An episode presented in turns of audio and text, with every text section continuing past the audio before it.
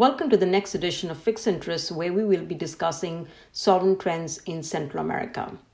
My name is Shelly Shetty, and I'm a managing director in the Americas Sovereign Team. I'm happy to be joined by Carlos Morales, director in our Sovereign Team, who covers several countries in Central America.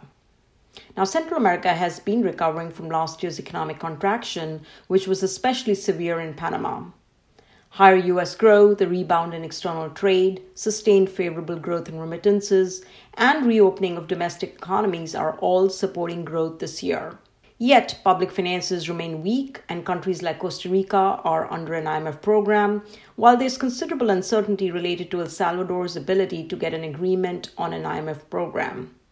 Amid these factors, this year Fitch downgraded Panama by one notch to BBB minus, the lowest rung of investment grade, and we still have three of the five sovereigns in Central America on negative outlook, including Panama, Costa Rica, and El Salvador, while we revised the outlook on Nicaragua's rating to stable from negative earlier this year. So, Carlos, let's first start with economic performance in the region. How are you seeing the recovery in Central America in the context of the pandemic and the vaccination process? Which country is doing the best and which country is lagging? Thanks, Shelly. We're currently seeing the economic recovery unfolding on all five countries.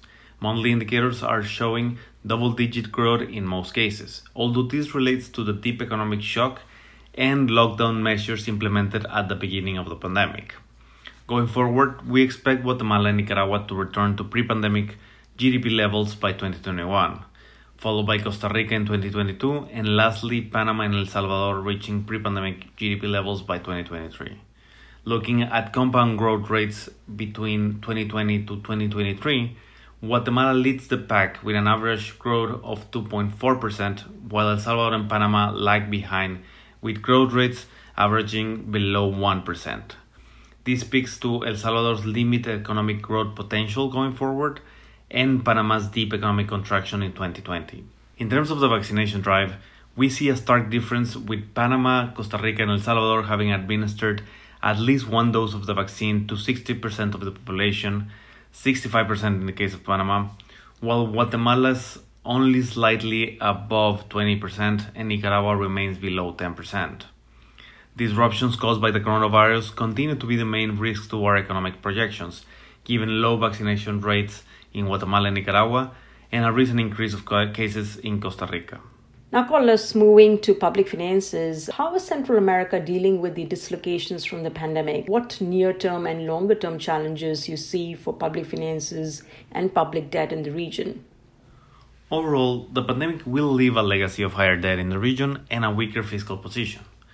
Long term challenges include low tax collection, low appetite for increasing taxes, and continued spending pressures given challenges exposed by the pandemic. That said, the extent of disruption in public finances has varied across countries. We find this highly correlates to our rating outlooks. For example, Guatemala and Nicaragua, both on a stable outlook, saw a limited impact from the pandemic on their fiscal positions. Debt rose only by 5% of GDP in both countries. We also project a very gradual increase of the debt burden over the coming years and limited fiscal deterioration. On the opposite end of the spectrum, we have Panama, where debt rose by more than 20% of GDP, El Salvador with a debt increase of 18%, and Costa Rica's debt rising by 10%. All three countries currently carry a negative outlook. Fiscal risk varies somewhat country by country. In Panama, for example, we're looking at medium term challenges for public finances and the government's capacity to successfully narrow down the fiscal deficit. While the government is relying on high economic recovery we see risks surrounding the fiscal outlook and the government's capacity to increase revenues. Costa Rica's ever rising debt burden and wide fiscal deficits poses debt sustainability concerns, although recent measures taken by the government in agreement with the IMF have improved the fiscal outlook. This has been reflected in the positive momentum of the local market, where yields have declined by 260 basis points over the year. Costa Rica's key fiscal risk is the implementation of the consolidation path set out by the recently approved IMF program, which envisions a narrowing of 6 percentage points of GDP of the fiscal deficit by 2025. Finally, El Salvador's key fiscal challenges include a rather high debt burden at 90% of GDP, signaling debt sustainability challenges, and whether the government will have sufficient resources to close the large financing gaps in the years ahead. An IMF deal could improve the fiscal and financing outlook by encouraging fiscal consolidation and crowding in further multilateral funding sources. However, recent political events have diminished the likelihood of reaching such agreement. Now, Carlos, how do you see the IMF's role in the region? Uh, what are the challenges for Costa Rica to comply with the IMF program requirements? Also, how important is an IMF program for El Salvador, and what challenges do you see in securing the program? The main role of the IMF in the region will be in Costa Rica and possibly El Salvador. Costa Rica's Legislative Assembly approved an extended funds facility program with the IMF for $1.8 billion. The IMF projects a primary surplus exceeding 2% of GDP by 2025. We estimate this would stabilize the debt by 2025, following a decade long of a rising debt burden. Complying with its fiscal rule, which caps current spending, strong fiscal performance so far this year, and the recently proposed budget package are all consistent with the IMF estimates and signal the government's commitment to improve the country's fiscal position. The IMF program conditionality will further help as a policy anchor. However, implementation of the program will depend on the next administration as general elections are scheduled for early next year. Also, Costa Rica's gridlock prone political system may hinder fiscal reforms, for example, the public wage bill, and restrict external funding approvals, which would lower the large government interest bill. In the case of El Salvador, the IMF and the government appear to be agreeing on fiscal and monetary measures needed for a program earlier this year. For example, a 4% fiscal adjustment and raising the reserve requirements.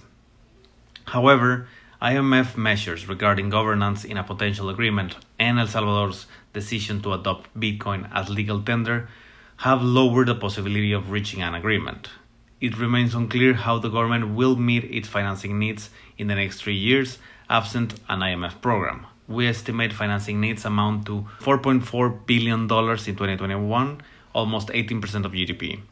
Assuming the government rolls over the already high short term debt, we estimate there is a just under $400 million financing gap this year, rising to 700 million next year and reaching 1.5 billion in 2023. Although the government managed to narrow down the, the financing gaps in 2021 and 2022, short-term debt has rose significantly, increasing rollover risks. We expect that the government will be able to meet this year's financing needs, but financing pressures continue to increase. Now, shifting to politics, Carlos, the pandemic has clearly exposed the economic and social fault lines in Latin America. We've already seen political uncertainty increasing in the Andean region, for example. So, how are political and governance risks evolving in Central America, and how can they affect ratings? We have seen quite a divergence in political risks in Central America. Costa Rica and Panama have both enjoyed relative political stability with only minor protest activities in past years. There were social disturbances in Guatemala last November at the time of the budget approval, but we see this as a one off with limited risk of evolving into serious protesting or impacting the rating. On the other hand, we have seen a marked deterioration of Nicaragua's political climate that could affect its rating. The government detained opposition leaders in the past month, including six presidential hopefuls ahead of the election scheduled for November where it is widely expected that Daniel Ortega will seek a fourth consecutive term. The arrest can affect the rating in three ways sanctions that limit external financing, deterioration of governance indicators, and large demonstrations as seen in 2018. Having said that, we see limited risk for widespread protest activity because of the forceful measures taken by the government to quell protests three years ago. Finally, in El Salvador, Nayib Bukele's New Idea Party won a supermajority in the congressional elections earlier this year. This result ended the legislative gridlock hindering policy implementation and capacity to acquire external funding over the past years. However, the election emboldened the president to enact sweeping measures, such as removing five constitutional court justices and the attorney general withdrawal from the Anti Corruption Accord from the Organization of American States, and adoption of Bitcoin as legal tender along with the US dollar.